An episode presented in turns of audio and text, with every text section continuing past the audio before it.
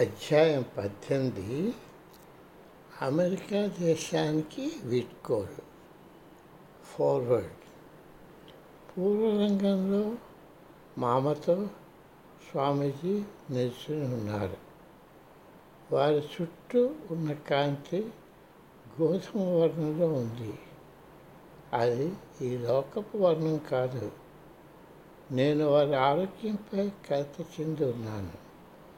తన గురువు తన ఏడుతో గడిపిన సంవత్సరాల విషయాలను రెండు వ్యక్తిగత డైరీలు మామ నాకు అందించింది. స్వామీజీ ఆరోగ్యం బాగుండటం లేదు. నాకలా ఆ విషయాన్ని తెలియజేస్తున్నాడు. అది నాకు అప్పటికే తెలిసిన విచారకర విషయం. సామాన్యంగా ఆయన చేయవలసిన పనులను తగినట్టుగా ఆయన ఆరోగ్య పరిస్థితి ఉంటుందని నేను అర్థం చేసుకున్నాను. ఆయన పనులకు తగినట్టుగా ఆ తీరులోనే క్రమబద్ధంగా ఆయనతో మాట్లాడుతూ పనిచేయడం అలవరుచుకున్నాను. అమెరికా దేశంలో ఆయన పని పరిసమర్థమవుతుండడంతో ఆయన ఆరోగ్యం తగ్గుముఖం పట్టిందని నాకు తోచింది.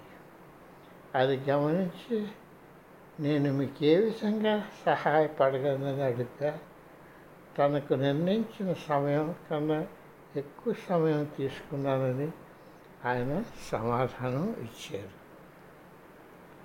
చాలా సంవత్సరాల ముందు స్వామీజీ తను టిబెట్ దేశంలో ప్రయాణం చేసినప్పుడు తనకు ఆశయం దొరికేలోపుగా అనుకోకుండా ఒక మంచు తుఫాన్లో అకస్మాత్తుగా ఎలా పట్టుబడిపోయారో మాకు తెలిపారు.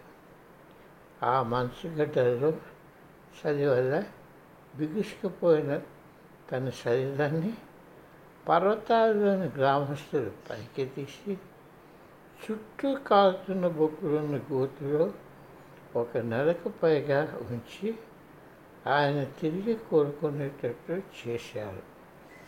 అతని నోటిపళ్ళు తప్ప ఆ శరీరమంతా కోరుకుంది. న్యూఢిల్లీలోని దంత వైద్యులు వాటిని బాగు చేశారు. కానీ భవిష్యత్తులో నోటిలో శస్త్రచికిత్స చేసుకోవాల్సి ఉంటుందని ఆయనకు చెప్పారు. పంతొమ్మిది వందల ఎనభైలో అలా అన్నట్లు జరిగింది.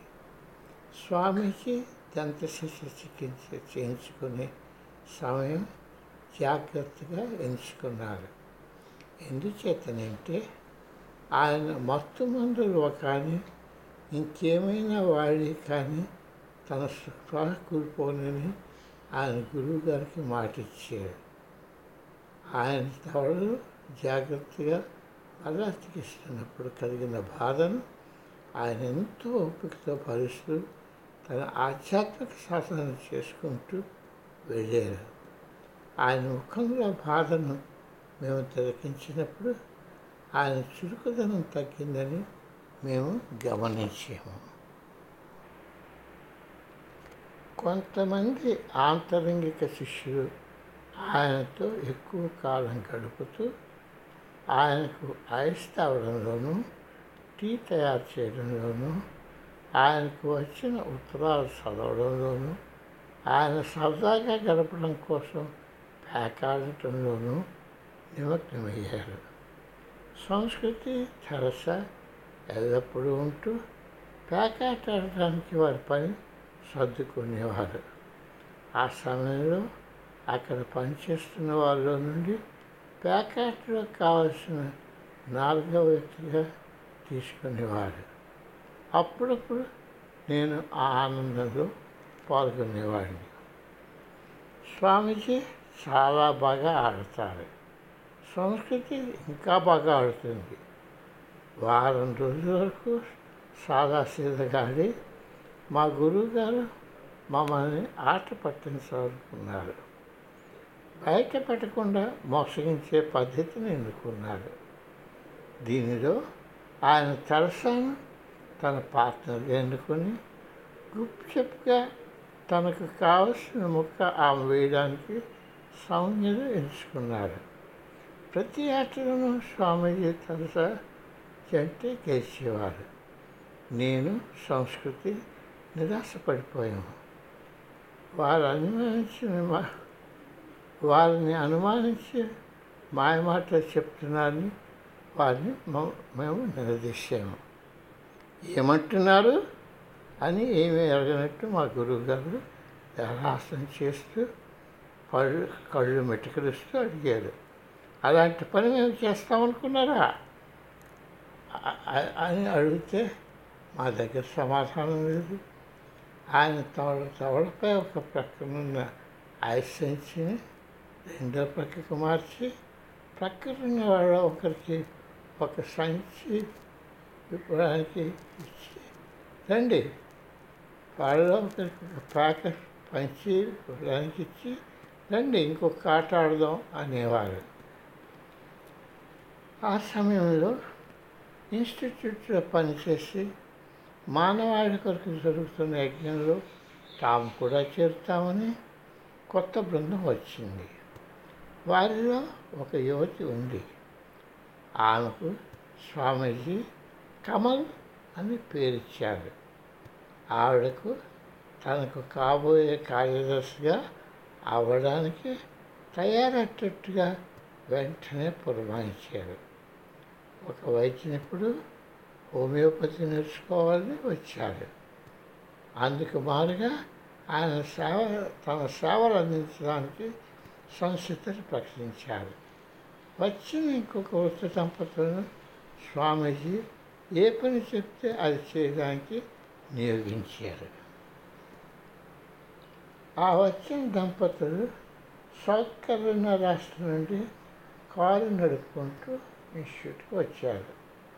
వారు ఆడుతూ పాడుతూ అంత దూరం మెల్లగా కారు నడుపుకుంటూ వచ్చారు.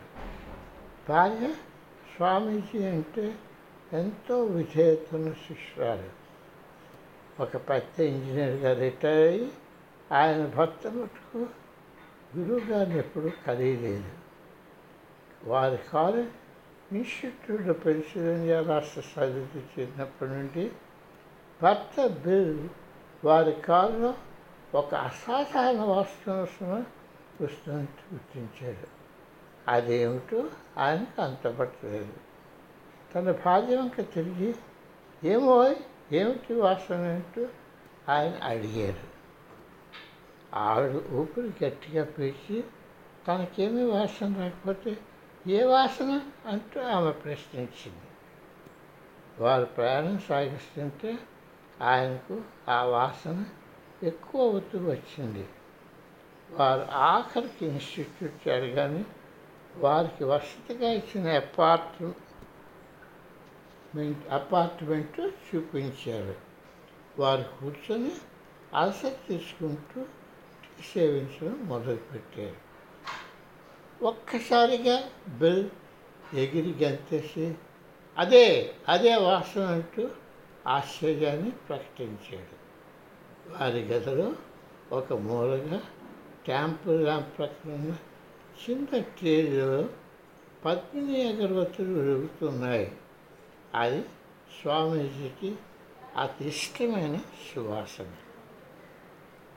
దంత శస్త్రచికిత్స అయిపోయిన పిలుప స్వామీజీ ఒక సాయంత్రం నన్ను నా భార్యను ఆయన అపార్ట్మెంట్కి పిలిచారు. ఆయన ఎప్పుడూ శిష్యులతో ఉన్న చిన్న డైనింగ్ టేబుల్ చుట్టూనైనా లేకపోతే దాని ముందైనా కూర్చొని ఉండేవారు. ఈ రోజున దావపై కూర్చొని నిమ్మరసంతో తేనెకి సేవించాను. ఇష్యూట్ ఎలా నడుస్తున్నారని ఆయన అడిగారు. జరుగుతున్న వాటి గురించి నా దృక్కోణంలో నేను చెప్పగా తను చేస్తున్న పని దృష్ట్యా తరసా చెప్పింది. ఓహో! అంటూ మా గురువుగారు దూరంలోకి చూడటం మొదలుపెట్టారు. ఆ సమయంలో మేము ఆయన కాళ్ళు రుద్దుతూ ఆయన తిరిగి ఈ లోకంలోనికి రావడానికి ఎదురు చూస్తున్నాం ఆయన తిరిగి వచ్చాక ఆయన అన్న మాటలు మేమెవన్నడూ ఊహించలేదు. మీరిద్దరూ నాకెంతో దగ్గర వాళ్ళు ఈ విషయం గురించి నేనేదో చేయాలి. ఆయన మాటల సమయంతో అదొక చెడును సూచించే హెచ్చరికగా ఆగపడలేదు. అందుచేత మాకు రానున్నది ఏమిటా అని నేను ఆతృతపడ్డాను